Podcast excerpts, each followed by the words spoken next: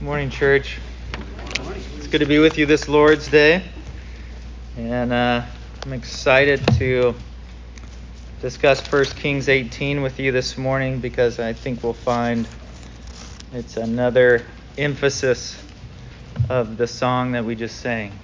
We're going to sing about the, we're going to see God's deep love for us and what he does to show off his glory and magnificence. So let's let's read the word of the Lord. Verse 17. When Ahab saw Elijah, Ahab said to him, Is it you, you troubler of Israel? And he answered, I have not troubled Israel, but you have, in your father's house, because you have abandoned the commandments of the Lord and followed the Baals. Now therefore send and gather all Israel to me at Mount Carmel, and the 450 prophets of Baal and the 400 prophets of Asherah who eat at Jezebel's table. So Ahab sent to all the people of Israel and gathered the prophets together at Mount Carmel. And Elijah came near to all the people and said, How long will you go limping between two different opinions? If the Lord is God, follow him. But if Baal, then follow him. And the people did not answer him a word. Then Elijah said to the people, I, even I only, am left a prophet of the Lord. But Baal's prophets are 450 men. Let two bowls be given to us, and let them choose one bowl for themselves, and cut it in pieces, lay it on the wood, but put no fire to it. And I will prepare the other bowl, and lay it on the wood, and put no fire to it. And you call upon the name of your God, and I will call upon the name of the Lord. And the God who answers by fire, he is God. All the people answered, it is well spoken. Then Elijah said to the prophets of Baal, Choose for yourselves one bull and prepare it first, for you are many, and call upon the name of your God, but put no fire to it. And they took the bowl that was given to them, and they prepared it, and called upon the name of Baal from morning until noon, saying, O Baal, answer us. But there was no voice, and no one answered. And they limped around the altar that they had made. And at noon Elijah mocked them, saying, Cry aloud, for he is a God. Either he is musing, or he is relieving himself, or he is on a journey. Perhaps he is asleep and must be awakened. And they cried aloud and cut themselves after their custom with swords and lances until the blood gushed out upon them. And as midday passed, they raved on until the time of the offering of the oblation. But there was no voice, no one answered, no one paid attention. Then Elijah said to all the people, Come near to me. All the people came near to him, and he repaired the altar of the Lord that had been thrown down. Elijah took twelve stones, according to the number of the tribes of the sons of Jacob, to whom the word of the Lord came, saying, Israel shall be your name. And with the stones he built an altar in the name of the Lord. And he made a trench about the altar as great as would contain two seahs of seed. And he put the wood in order and cut the bowl in pieces and laid it on the wood. And he said, Fill four jars with water and pour it on the burnt offering and on the wood. And he said, Do it a second time. And they did it a second time. And he said, Do it a third time. And they did it a third time. And the water ran around the altar and filled the trench also with water. And at the time of the offering of, of the oblation, Elijah the prophet came near and said, O Lord God of Abraham, Isaac, and Israel, let it be known this day that you are God in Israel, and that I am your servant, and that all I have done all these things at your word. Answer me, O Lord, answer me, that this people may know that you, O Lord, are God, and that you have turned their hearts back then the fire of the Lord fell and consumed the burnt offering, and the wood, and the stones, and the dust, and licked up the water that was in the trench. And when all the people saw it, they fell on their faces and said, The Lord, He is God. The Lord, He is God. And Elijah said to them, Seize the prophets of Baal, let not one of them escape. And they seized them and Elijah brought them down to the brook Kishon and slaughtered them there. the word of the Lord. Let's pray. Gracious God, thank you for inspiring this event and the retelling of it for our edification and sanctification. Lord, would you conform our lives to the truth in it for the purpose of bringing you glory? Prune us this morning so that we may know you more, Lord. We love you. Amen. What is it about a contest and the ensuing clash of two rivals that grips our hearts, fixes our attention, and then stamps upon our memory like few things can? Later on, these events can even take on a larger than life persona in our mind, making us believe like everything hinged on that very moment. For example, I can say the phrase, Thrilla in Manila. And many minds will remember that epic duel between Muhammad Ali and Joe Frazier that went 14 rounds, only to leave Joe stung by the bee. Or maybe we can think of Michael Jordan and the 90s Bulls winning six NBA championships. If only the Heat knew what that was like, right? Right? Maybe too soon. Too soon. However, along with all intense conflicts and contests, there's also the dramatic buildup that can almost seem physically tangible. It's so palpable. The pomp and circumstance, the anxious and excited crowd, the rising anticipation before the hour, the smells, the sounds, all of the buildup. There's a sense in which the dramatic contest we see here of the gods that we read about in 1 Kings 18 is very similar. For three years, drought was plaguing the land. Yahweh's prophets seemed to be on the down and out, while idolatry's hour was rising. The new king and queen seemed to be dominating in their powerful schemes, yet Yahweh decisively acts to prove that he is the true and living God, worthy of all of our worship. Let me say that again. Yahweh decisively acts to prove that he is the only God worthy of all of our worship. Let's dive back into our passage and then see how he does it. To help you follow along this morning, I'm going to tackle this large portion of Scripture in two different parts.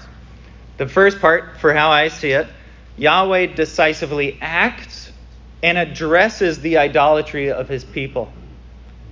The latter part, he calls for action, he answers by fire, and accomplishes his purposes. So there it is. If you get lost, there's the roadmap. You can kind of piece your way together through it.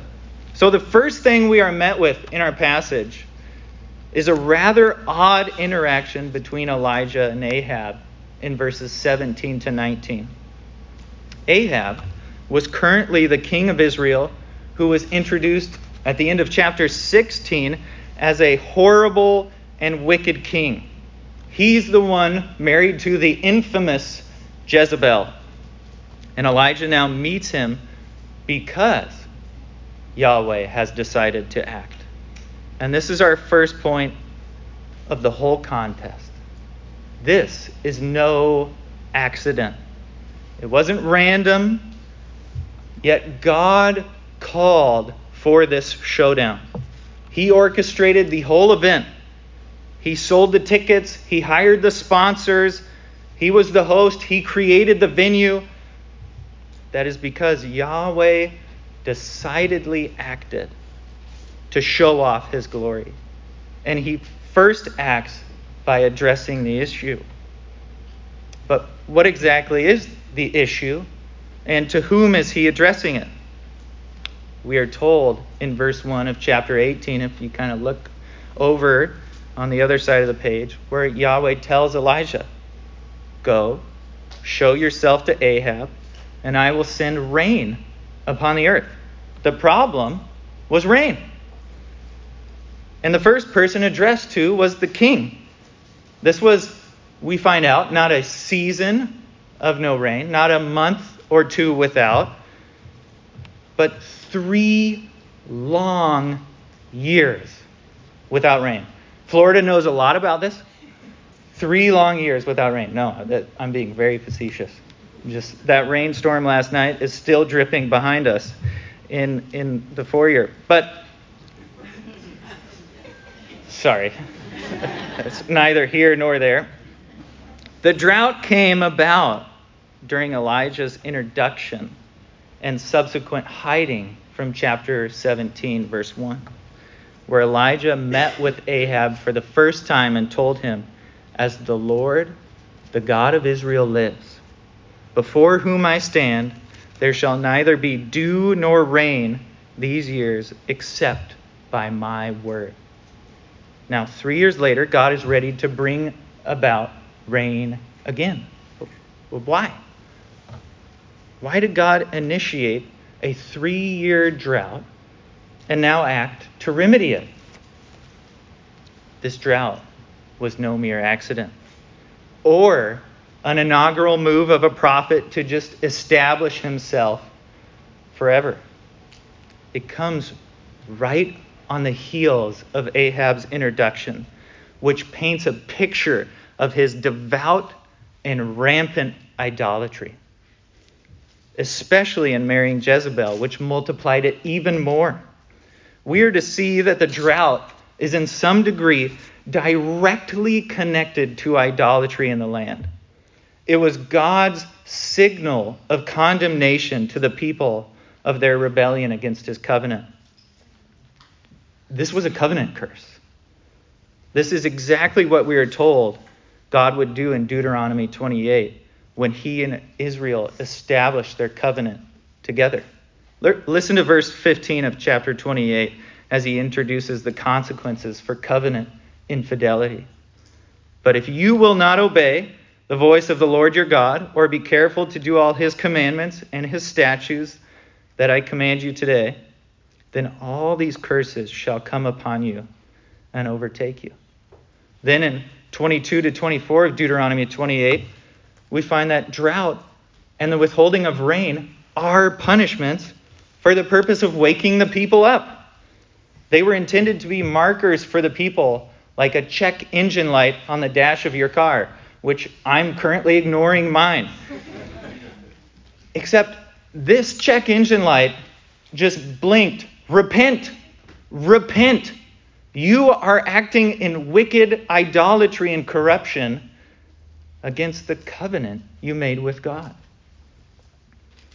This then gives us a better sense of why the interaction between Ahab and Elijah is at first glance weird. Ahab is furious at Elijah over the drought. He has been hunting him down, and now as they meet three years later, he calls them, calls Elijah the troubler of Israel. Now, immediately we can see this directed to the drought. Okay, three years, no rain. Why are you troubling Israel? But as I read in one commentary, the word troubler in Hebrew suggests one who is consorting with dark supernatural forces in order to render harm. That is to say, Ahab looks at Elijah and says, Hey, quit your voodoo, man. Can you imagine the audacity? That idolatrous man calling Elijah the prophet, you're, you're meddling in dark arts? I, I mean, if that was me, I, maybe I'm more unsanctified than Elijah, I would have been furious. But then Elijah's comeback wasn't just playground smack talk where he wasn't quick on his feet and couldn't keep up and think of a better comeback than to just say, No, you are. Elijah was rebuking him for being the one to pollute the land with idolatry and rampant evil. That was the truth. And this is what it looked like in verse 18. Because you have abandoned the commandments of the Lord and followed the Baals. So Ahab's compliance to Elijah's request of gathering the people in verse 19, I think has a subtle hint at Ahab thinking all the people will be on his side and hate Elijah. Regardless, though, he does what Elijah tells him and gathers the people at the mountain. So now it is time for the prophet to address another group of people, this time the guilty people. But notice the difference in the rebuke of the people compared to that of Ahab, their king. Verse 21 And Elijah came near to the people and said, How long will you go limping between two different opinions? If the Lord is God, follow him. But if Baal, then follow him. What Elijah simply tells them in one word is repent. Quit playing these silly God games where you bounce back and forth between one or the other. The word limp is used for a bird that doesn't settle on one branch, but is constantly going back and forth between two and never finding rest. I think it is also hinting at the ritual cult rites that we see in verse 26, where the prophets of Baal are said to limp around the altar. There is a sense in which Elijah is telling them, How long will you be go on performing religious rituals for both teams when they are mutually incompatible?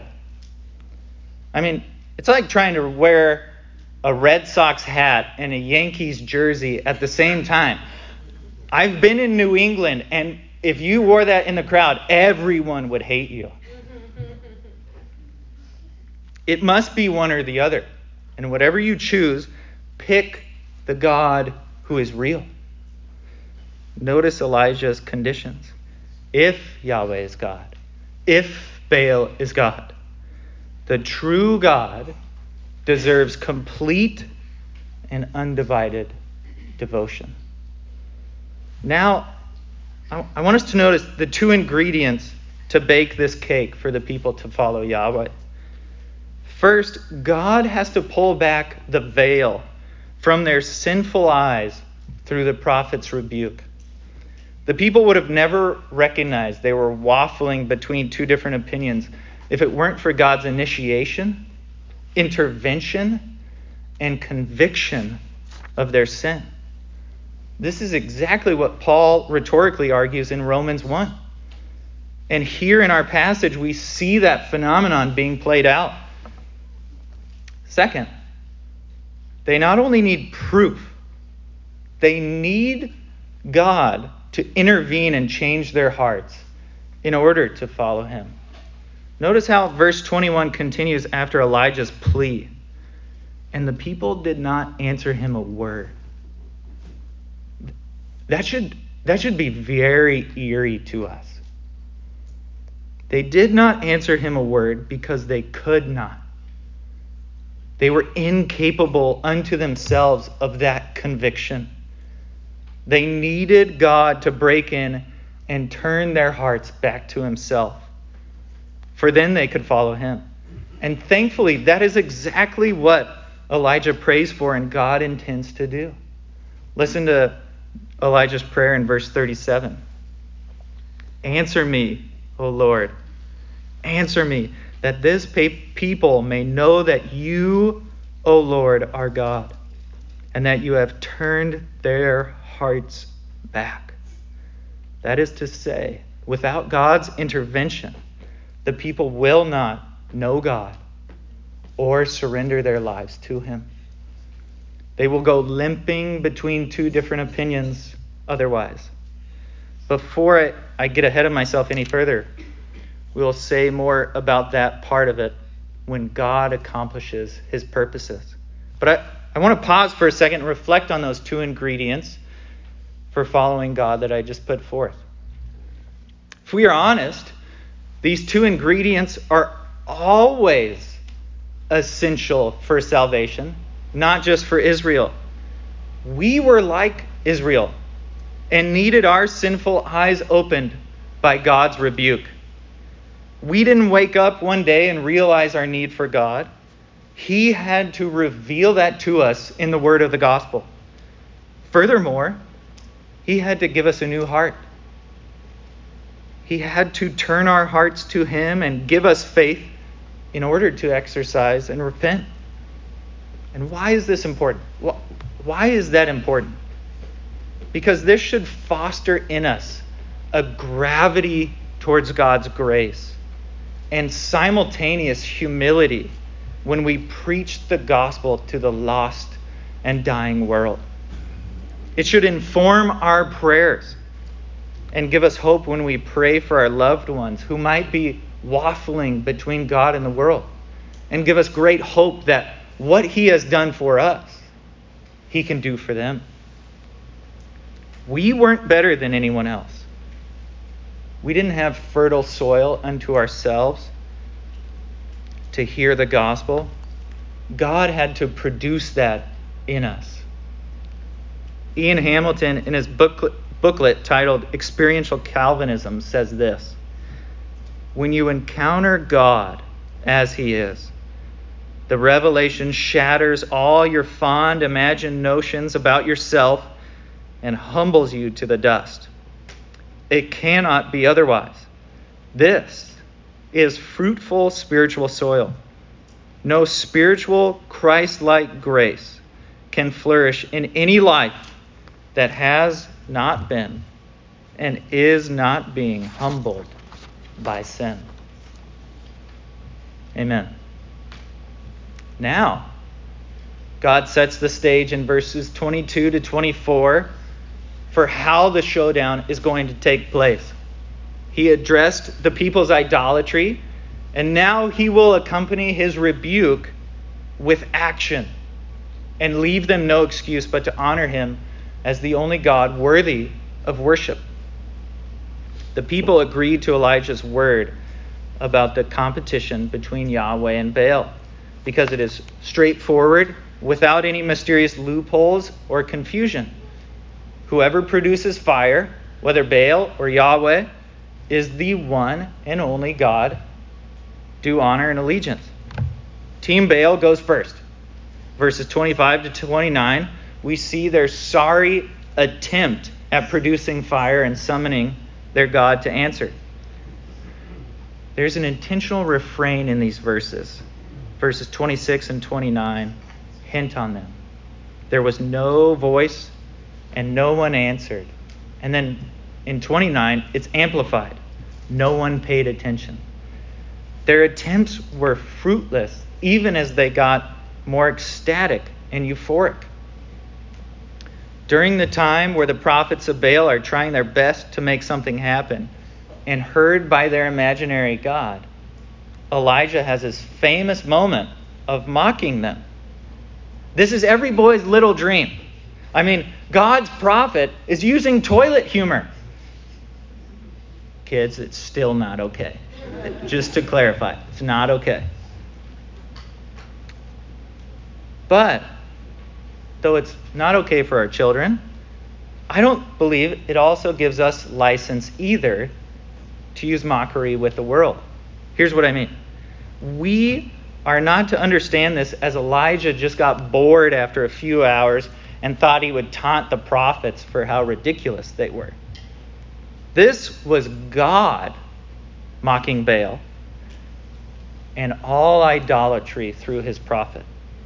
There is a pattern of this through the prophets that God uses to prove a point always. And God has every right to mock idolatry. We do not.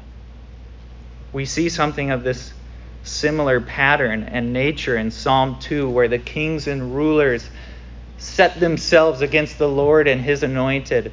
And it says, He laughs at them and holds them in derision, or He mocks them. God's point through Elijah is for the people to see the futility in idols and that they are nothing. Not only are the words humorous, but the effect on the prophets of Baal is equally funny. the irony is that, that the mockery led them to trying harder. And it, it's as if they kind of heard Elijah and they were like, hey, that's a bright idea. We should try harder. Maybe he is sleeping. And they go into euphoric frenzy. And what we need to take away from this is that religious sentiment, hyper ecstatic devotion, cannot nor will not save anyone. I'm sure the prophets of Baal were completely devoted. I mean, Scripture tells us they, they were quite devoted. It's evident. But it cannot save. We live in a culture right now that wants to tell us it's all about the heart. And, and there is an element of truth to that, to be sure, but sincerity is no replacement for substance and the proper object of our faith and affection. I mean, that's really what this passage is all about. There is a way to follow Yahweh. Their sincerity, like in all idolatry, produces nothing because they were worshiping a fiction. The author makes this painstakingly clear when he emphasizes that nothing happened. After six or more hours of Team Baal's turn at trying to produce fire, Elijah is now granted his turn and prepares the sacrifice for Yahweh to answer. In verses 30 to 35, he prepares the sacrifice. Elijah not only prepares it, but he takes this moment to teach the people about proper worship to the Lord as he builds the altar in accordance with the instructions of Exodus 20. Much of what he does with the 12 stones and then the water being poured on 12 times in some way also emulates Moses from Exodus 24, pointing towards covenant renewal with also a hint and focus towards unity of all God's people.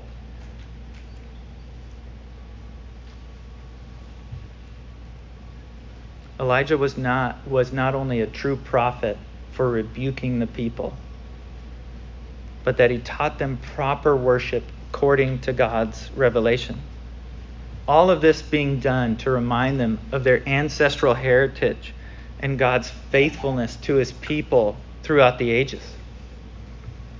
Then the moment of truth came. Elijah starts to pray, and you can almost imagine at this point what's swirling around the people's minds. Like, ah, oh, great. Is this going to be another six hours of waiting here? Is Elijah going to start, you know, like doing crazy things? Let's now look to Elijah's prayer in verse 36. O Lord, Elijah constantly used the covenant name of God revealed in Exodus intentionally. God of Abraham, Isaac, and Israel. The God who delivered out of Egypt is, in fact, the same God who swore a promise with Abraham that was established with his sons Isaac and Israel no doubt using Israel instead of Jacob to intentionally remind the people there of all God's unified people. They were to be unified with Judah. Elijah continues Let it be known this day that you are God in Israel. But may we not forget, this was the whole reason for the entire setup. The entire meeting and face off was orchestrated for this whole purpose that they know you are God in Israel. Which is why the same thing is nearly again expressed in verse 37. Then Elijah quickly prays for himself and his ministry, and that I am your servant, and that I have done all these things by your word. That is to say, he is no troubler of Israel for the drought. This whole setup was because Elijah had been ordained by God and told to do so. The mocking the altar building and worship, the prayer, confronting Ahab, Ahab's idolatry and erroneous marriage.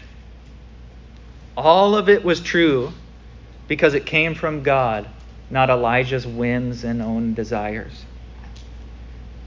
Then there's an honest prophetic plea to the Lord and reiteration of the main point in verse 37. Answer me, O Yahweh. Answer me, that this people may know that you, O Yahweh, are God. The last thing for which Elijah prays brings it all together, and that you have turned their hearts back what Elijah wants for this whole showdown is that God gets the glory he deserves. If people were converted that day, it was only because God would turn their hearts back to himself. It wasn't hyper ecstatic emotional moments. It wasn't a mountaintop experience, pun intended. It wasn't because they chose it for themselves. It was because they had their hearts turned back by God Himself. And then, as Elijah draws his prayer to a close, part of me wonders how long this happened. Was it, did he say, you know, something to the equivalent of what we say, Amen, and then just boom? Did it take one, two, three seconds? We don't, we don't know. But I wonder because then fire falls from heaven and incinerates the whole entire thing. The bowl, the wood, the stones, even the dust and the water. Everything burned to a pulp. There was no doubt that Yahweh was God. Now, I want to think about that again. I mean, clear skies for three years. No cloud, no rain, no nothing. And then all of a sudden, after three years, a pillar of fire drops out of heaven. This wasn't accidental lightning. He was victorious because he decisively acted to prove that he is the true and living God, worthy of worship. This was an undeniable miracle and witness of Yahweh in front of them. Watch what happens immediately following, too. Remember Elijah's prayer and hoping to turn the hearts of the people back? God's victory is so intense that the people immediately exclaim, Yahweh is God. Yahweh is God. Then there's an even further expression of their hearts being turned back in compliance with his law verse 40 strikes, you know, kind of at our modern, maybe even New Testament sensibilities as rather odd or even off putting. But the law demanded in Deuteronomy 13 that those prophets be put to death who led the people into idolatry. And the prophets of Baal had to die because Yahweh was God. Now the people honor him by starting to comply with his word. And they obey Elijah and they start to follow him. These last two verses are, are part one of this rev- resolution after this intense conflict. And then part two is not a part of our pericope this morning, but then God brings rain. It is only after God reveals himself to the people, purges idolatry from the land, that then the covenant blessing flows. As I as I started studying this story this week and kept thinking about it over and over, I couldn't help but think of the next time we hear about Elijah. The leadership was again failing the people. So badly, in fact, that he calls them a brood of vipers. The people's hearts were also starting to stray from Yahweh. So he called them to repentance and preparation for the kingdom coming at hand. Then one day he looked up and he saw a man coming towards him. And he said, Behold, the Lamb of God who takes away the sin of the world. And that Lamb of God, prepared like a sacrifice, took wood upon his back up a mountain called Calvary. And it was there on that day the fire of God's judgment was poured out upon his Son so that the judgment was exhausted. Like on Mount Carmel, it didn't fall on any guilty party that day. It fell on an innocent lamb who bore all of our sin. Brothers and sisters, God decisively acts to prove that he is the true and living God, worthy of all of our worship. And so, like Elijah asked and called the people to almost 3,000 years ago now, if you are waffling right now, I call you to do one thing repent and follow him because he is worthy of our worship. Let's pray.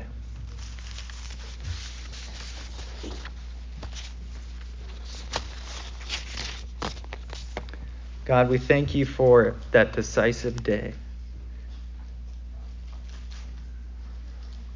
where you have purged us of our sin and you have caused our hearts to be turned back to you. Lord, may we never forget or cheapen your grace this was a tremendous sacrifice.